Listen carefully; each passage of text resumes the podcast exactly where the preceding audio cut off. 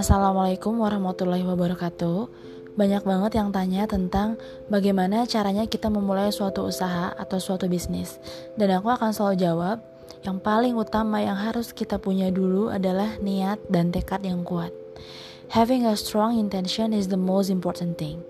Jadi sebelum kita bicara hal-hal yang lain, yang paling harus kita punya dulu adalah niat yang kuat. Gitu. Seperti halnya kita pergi bekerja, kita pergi sekolah, kita pergi ke kampus. Mau ada hujan badai, mau ada kemacetan, mau panas, mau gimana, kita tetap berangkat ke sekolah.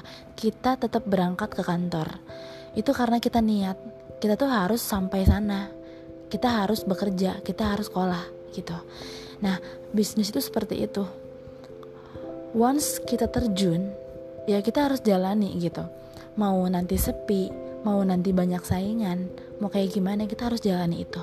Kita harus bertanggung jawab dengan pilihan yang udah kita buat.